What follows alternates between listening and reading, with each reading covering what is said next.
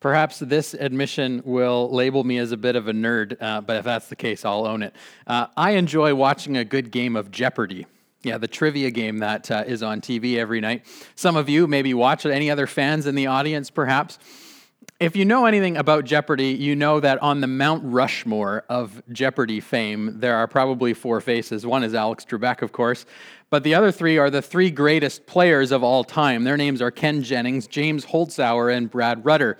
Now, I was in grade 11 or 12 when Ken Jennings went on his run in Jeopardy! He won 74 games in a row. He won a little over $2.5 million playing Jeopardy! The guy was super ridiculously smart. In all of his games, except for 10, the game was over by the time they got to Final Jeopardy! No one could catch him anyways, and he won. He also set the record for the most, the average number of clues he got correct in a game. And just razor sharp, this guy. On his 75th game, he was playing two other people, of course. One of them was a woman by the name of Nancy Zerg. And Ken had a bit of a rough game. He missed a couple of the daily doubles that cost him $10,000. And when Final Jeopardy! Came around, he was only winning by $4,400, which was a tiny amount in his standards. And here is the Final Jeopardy! Clue. I'll give it to you, and you can see if you can get it right. Most of this firm's 70,000 seasonal white-collar employees work only 4 months a year. Cue the music, and you don't have 30 seconds. Do you know what the answer is? Nancy Zerg wrote it down really fast. She knew what it was, and when she revealed her answer, the answer was H&R Block. It was a tax company. She took the lead by $1 over Ken Jennings, and the world held its breath as Ken Jennings' answer was revealed. He was thinking of Christmas deliveries, and so he said FedEx instead of H&R Block. At that moment, I remember watching it, the audience audibly gasped, like they could not believe what they had just seen. Nancy Zerg just about fell over, and this made the news around the world that the great Ken Jennings had been taken down. It was a shocking, shocking development, as people were so used to seeing him winning. Now, why do I tell you that story at the beginning of this sermon? Well, not because Jesus played Jeopardy! Or there was a trivia game going on in the book of Mark, but because I want you to think of that element of shock, or maybe a shocking thing that has happened in your life where you just could not believe what you just saw, because that's how we're intended to feel as we read the story that Mark writes in Mark chapter 7. There's shocking elements all the way through it. And at the end, we're going to arrive at the conclusion that God's grace is shocking. It should shock us that God would extend his grace to us. But there's shocking elements all throughout the story. Where Jesus goes is shocking. Who talks to Jesus is shocking. How Jesus talks back to her is shocking. And then how the woman responds to Jesus is also shocking. We will pick up some of that shock reading it as 21st century Canadians. But as we enter into this story and see it from the perspective of first century Jewish culture, we will pick up even more shock than we would register on our own. We're in this series called Find and Follow. We're in Mark chapter 7. You'll remember that in the last number of weeks, we've studied the stories where Jesus fed the 5,000, and then Jesus sent his disciples out in a boat, and they were struggling and rowing against the waves and not getting anywhere. And Jesus walks on the water, and he meets them, and he reveals himself to them, and he calms the storm and calms their fears. And last week, we read the story about Jesus confronting the Pharisees. And you'll remember it was a harsh rebuke of the Pharisees, and saying, you guys are too concerned about external rituals and traditions like washing your hands, and you're not concerned about the state of your own heart. And following God is about the heart. It's not about doing all of the external things. So we asked ourselves some pretty tough questions about, well, how am I a Pharisee in the world today? Today's story follows right on the heels of that and actually gives us the proper response to God's grace, whereas the Pharisees worked to earn God's grace. Disciples receive it, and this woman proves herself worthy of that. So let's take the story as it comes. We'll read the whole thing here, starting in verse 24. Jesus left that place and went to the vicinity of Tyre. He entered a house and did not want anyone to know it, yet he could not keep his presence secret. In fact, as soon as she heard about him, a woman whose little daughter was possessed by an impure spirit came and fell at his feet. The woman was a Greek born in Syrian Phoenicia. She begged Jesus to drive the demons out of her daughter. First, let the children eat all they want, he told her, for it's not right to take the children's bread and toss it to the dogs. Lord, she replied, even the dogs under the table eat the children's crumbs. Then he told her, for such a reply you may go. The demon has left your daughter. She went home and found her child lying on the bed and the demon gone. Bit of a wild story and some surprising elements all the way through. The first detail that we need to notice is where Jesus goes. He goes to Tyre, and we're not really sure why he goes. He might go there to rest and withdraw from the demands of ministry to recharge. It seems likely that that's why he went there, but we don't know for sure. Now, when we read about the town of Tyre in the Bible, often we read about the towns of Tyre and Sidon. They're kind of connected. They're nearby to one another, and they're not really viewed very positively all the way through the Scripture. Tyre was in a Gentile region, the province of Syria, Phoenicia, and it was famous as a seaport. In fact, the natural geography of the place lent itself to being a protected port really well. It's said that in Tyre is where people learned to navigate by the stars out on the ocean. They were a seafaring people. Now, Tyre and Sidon were both towns that had been given to Israel when they took the promised land. In fact, as Joshua divided out the land, the towns of Tyre and Sidon were given to the Israelite tribe of Asher, yet they never took possession of it. So it always was in pagan hands. The prophets in the Old Testament condemned Tyre in a lot of different places. In Zechariah chapter 9, for instance, we read these verses. In verses 3 and 4, Tyre has built herself a stronghold. She has heaped up silver like dust and gold like the dirt of the streets. But the Lord will take away her possessions and destroy her power on the sea. She will be consumed by fire. They were a wealthy people, but they were astray. They were leading people astray. They weren't following God. We see that in the Old Testament, another example of the evil of Tyre. The kingdom of Israel was split into two after the reign of Solomon, the northern kingdom of Israel and the southern kingdom of Judah. And the northern kingdom of Israel was led by a series of wicked kings, the worst of which was King Ahab. And we read in 1 Kings chapter 16 that King Ahab took a wife named Jezebel, who was daughter of the king of Sidon, Tyre and Sidon. So you see this evil influence is exerting itself on Israel, and Jezebel was a wicked queen, and there's not a lot, maybe nothing, that's said positively about her in the Old Testament. The point is, the place of Tyre was the place of the most extreme paganism that the Jews could ever encounter. Like, if they wanted to go to the secular society, they would go to Tyre. Not only that, in the Maccabean revolt in the 2nd century BC, the people of Tyre fought against the Jews. So not only were they secular, but they were active opposition to the Jews, which led the Jewish historian Josephus to write this about them. He said, "They are notoriously our bitterest enemies." And yet Jesus goes there. So for a first century Jew, this is a shocking detail. Why is Jesus going there of all the places he could go? Now, this wasn't the first time Jesus had wandered into Gentile territory in Mark. In Mark 5, he did the same. But the Jews would have raised an eyebrow at this and said, what is Jesus doing? In the last story, Jesus declared all foods as clean. Now he's going to a region of people that they deemed as unclean. What's he going to do there? So that's the first shocking detail, the place that he goes. The second shocking detail is the kind of person that comes to Jesus. Now, Matthew's account of this same story says this woman was actually more persistent than we read about in Mark, that she was pleading and pleading with Jesus, and the disciples wanted to send her away, but finally she got an audience with Jesus to make her case. You know, she's a typical mama bear here, right? Her daughter is struggling under the opposition of an evil spirit. And so she advocates for her child. She stands up for her and says, this isn't right, and I need to do whatever I can do so that my child will be healed. So she comes to Jesus and she pleads, and she's a model for all of us as parents who need to bring our children to Jesus over and over and over and over again and ask that Jesus would do his saving work in them. But she has three strikes against her before she even opens her mouth.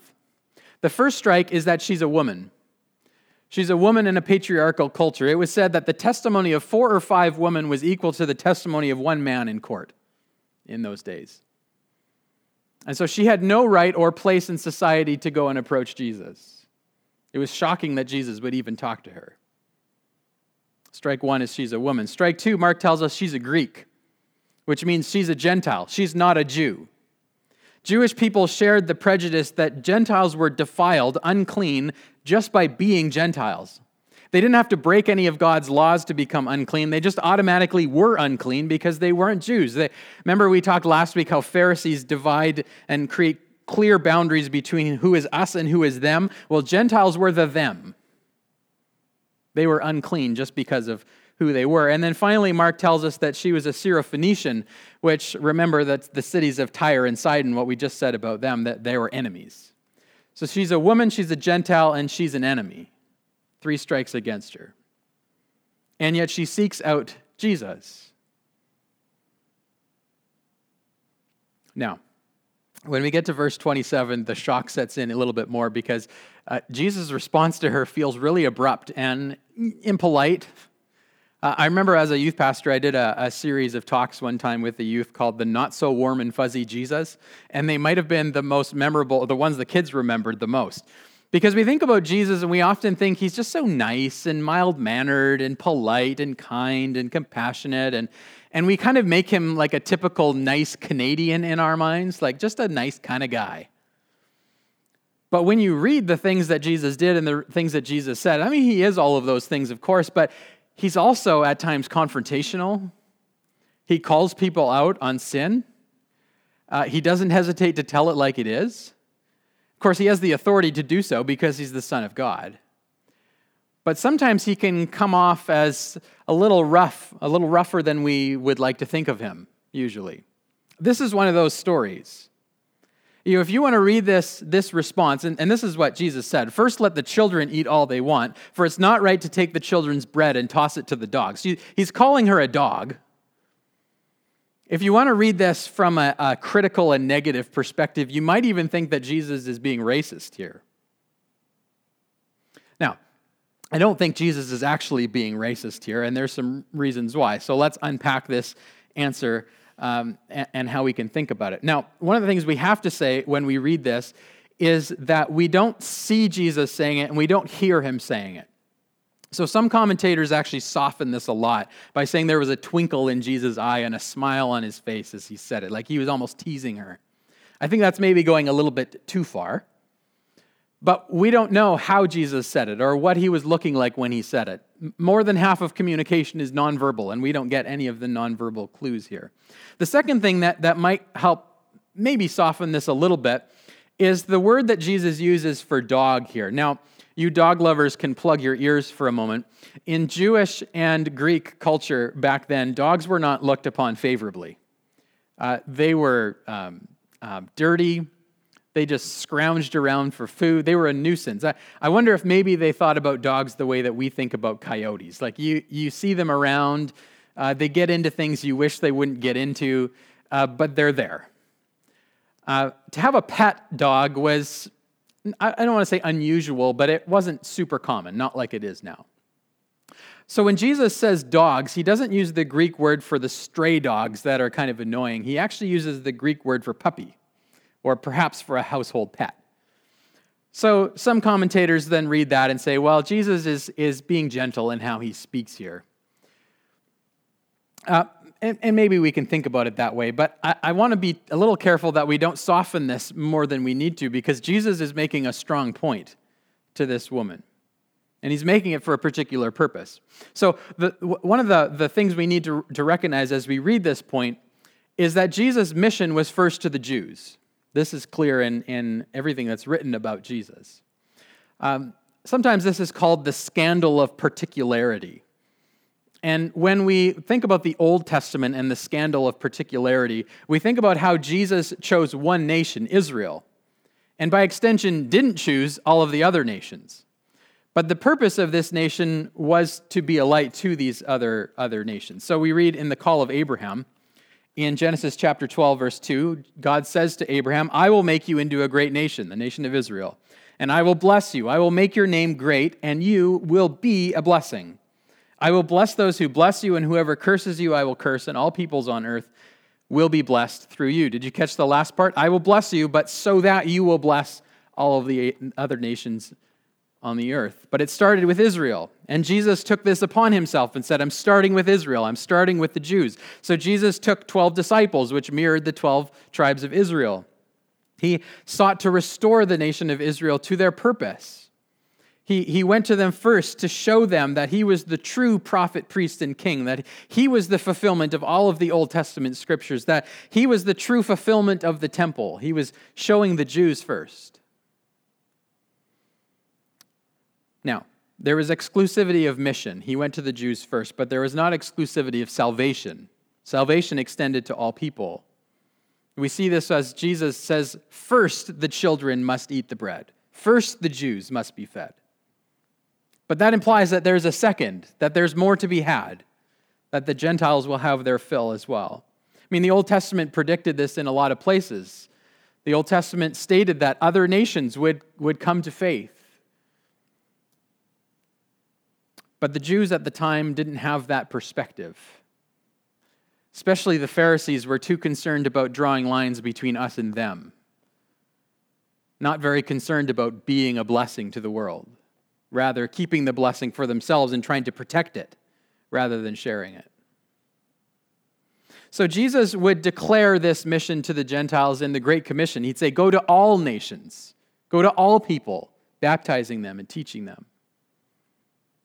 And then the church would walk this out. In the book of Acts, you see this clumsy and chaotic and messy way in which the Gentiles are included in the church.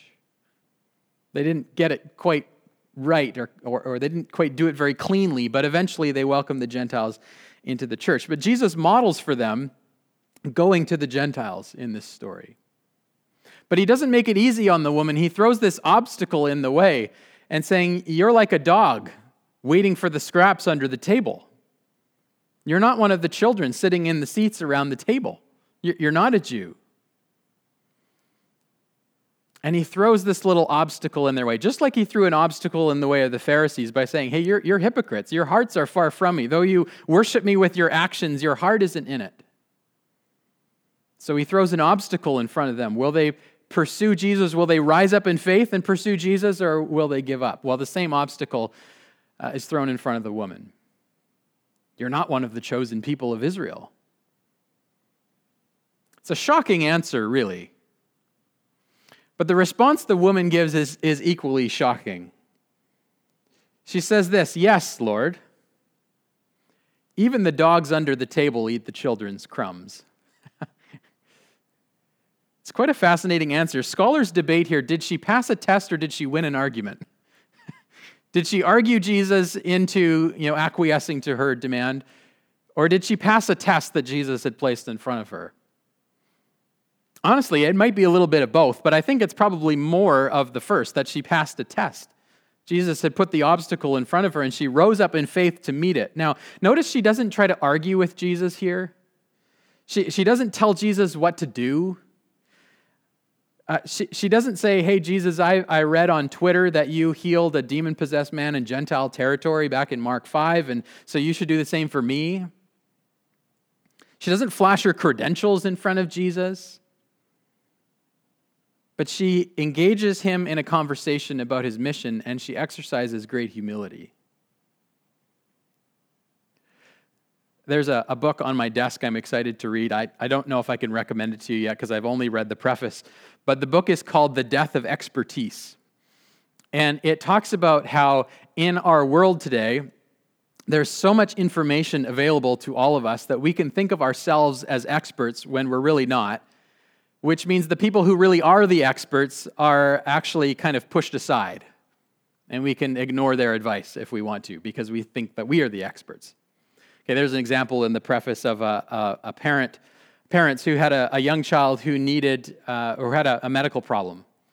And a risky surgery was one of the options, and they went to their doctor, and the doctor said, no, that's not a safe surgery to perform on your child. There's other things that we should pursue. And the parents said, well, we've done our research, and we believe this is the right course of action, so we're going to find a doctor that will do the surgery for us. So they found another doctor who did the surgery and gravely injured the child in the process. Now, doctors sometimes make mistakes, of course, but it's an example of how we can use Google and think that we're experts on all kinds of things. I mean, I do this all the time when I'm watching the Canucks play. I've played hockey until I was 17, up until junior B, which is many levels below the NHL, but somehow that qualifies me to speak to the television every time the Canucks are playing, telling them what to do. Never mind the fact that the players on the ice are some of the best in the world, getting paid millions of dollars to do what they do, and the coaches on the bench have been involved in hockey longer than I've been alive, and have all kinds of strategy and expertise that I know nothing about, but yet when they're on the power play, I will still yell shoot at the TV. Because clearly that's what they should do. I'm the expert. I'm telling them what they should do. It's one reason why I found myself a little hesitant to speak into matters of epidemiology and vaccines and things like that. I mean, I could find articles on the internet that tell me the things that I want to hear, or I could do my investigation that way, but I've never studied the topic in school. I don't know what kind of public health orders would be helpful in this kind of a time to curb a pandemic. So I think there's a humility we need to exercise when we speak about things like that. And this is what the woman understands really well in this story. She says, you're right, I'm not an expert. I don't belong to the nation of Israel. In fact, I have nothing really that I can present to you other than a need. And I'm recognizing you as the expert, Jesus. You are the one who tells me what I can do and what I can't do. You are the one who is the Lord over all creation. You are the authority in this situation, and I am not. And so I'm casting myself upon your grace because I have nothing on which to stand before you. Remember, one of the main themes Mark wants us to recognize in his book is the identity of Jesus. And the second is what it means to follow him. She aces both of those things in this story. Do you know that this woman, this Gentile woman from Tyre, is the only person in the book of Mark who refers to Jesus as Lord? The only one. Peter will have a moment of clarity in chapter 8 where he declares that Jesus is the Christ. But that's an understanding that doesn't last very long in the story, actually. The other person who recognizes Jesus for who he is the Gentile centurion who watches Jesus die on the cross. He says, surely this man was the Son of God. Two Gentiles in Mark rightly identify who Jesus is. The disciples spend all of this time with him. And yet in chapter 7, verse 18, Jesus looks at them and says, are you still so dull that you don't understand who I am? And yet this woman has a two-sentence interaction with Jesus, and she gets it. This is Jesus. This is the Lord. This is the one with the authority and the power to do something about my problem. She gets it. And then she exercises humility as she follows. Jesus has fed 5,000 Jewish people just a little bit earlier, who didn't get it. And yet now he's talking to a Gentile woman who's satisfied to eat the crumbs on the floor because she knows that Jesus is the bread of life. Tim Keller says her response might have sounded like this: all right, I might not have a place at the table, but there's more than enough on that table for everyone in the world, and I need mine now. Keller says, this is rightless assertiveness. She had no rights, but she still was assertive. She's not saying, Lord, give me what I deserve on the basis of my goodness. Okay, that's what the Pharisees say. Lord, you owe me because I'm so good. I've worked so hard. I've done so many good deeds. She's not saying, give me what I deserve based on my goodness. She's saying, give me what I don't deserve based on your goodness. Give me what I don't deserve based on your goodness, and I need it now for my daughter. That's the right approach to take when coming to Jesus. And it differentiates Christianity from any other religion. There's a story of C.S. Lewis who was at a comparative religion conference one time. And there was a group of people in a room discussing the unique contribution that Christianity made to religions. And they were having a tough time. Someone said, well, maybe incarnation. And someone else said, well, no, another religion has that. Or maybe it's resurrection. And well, no, other religions claim that as well. And C.S. Lewis walked into the room and found out what they were talking about. And he said, oh, that's easy. It's grace. It's grace.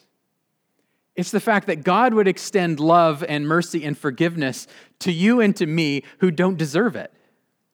There's no working that needs to happen in order to achieve that. I don't have to accomplish this checklist of things. I don't have to follow this specific regimen in order to earn the grace of God. He offers it freely to those who will come to him in faith. This is a unique part of Christianity. It's the gift of grace. It's the shocking gift of grace. Because when you and I will look at each other rightly, when we will examine our hearts as Jesus urged the Pharisees to do, we will discover that we have no right to approach God. We have nothing on which to stand. We have no goodness on which to make a claim that Jesus should forgive us, that Jesus should be good to us, that Jesus should even listen to us. And yet, while we were still sinners, Christ died for us. While we were still enemies of God, we were reconciled to him. So here's the question that confronts us as we close. And if we've read this story correctly, we will experience a little bit of shock in our minds. And so this question confronts us. The question is, are you a religious Pharisee or are you an unworthy dog? Are you a religious Pharisee or are you an unworthy dog? In other words, who are you in this story? We talked last week, a helpful principle of biblical interpretation is to read the story from the perspective of every person involved, and where we see ourselves best is actually in the woman. At least in her position before Jesus. Hopefully we see ourselves in her response as well. Austin Gentry says, if we put ourselves in the shoes of the Gentile women, I think we will discover another truth that's very practical to our own lives. Quite likely it's only until you realize that you have no leverage in your position before God that you'll finally begin to hear and understand his voice. Just like the Gentile women who had nothing to offer Jesus, but leaned on his grace alone. That's us. We come with nothing to offer. And the fact that Jesus would offer us his grace, his unmerited favor, favor that we have not deserved or earned, that's when we understand Jesus' grace. See, there's two ways, says Tim Keller, that we can fail to make Jesus our Savior. The first is to be a Pharisee, to be too proud, to have a superiority complex. In fact, if God's grace is not shocking to you, perhaps there's some of that within you.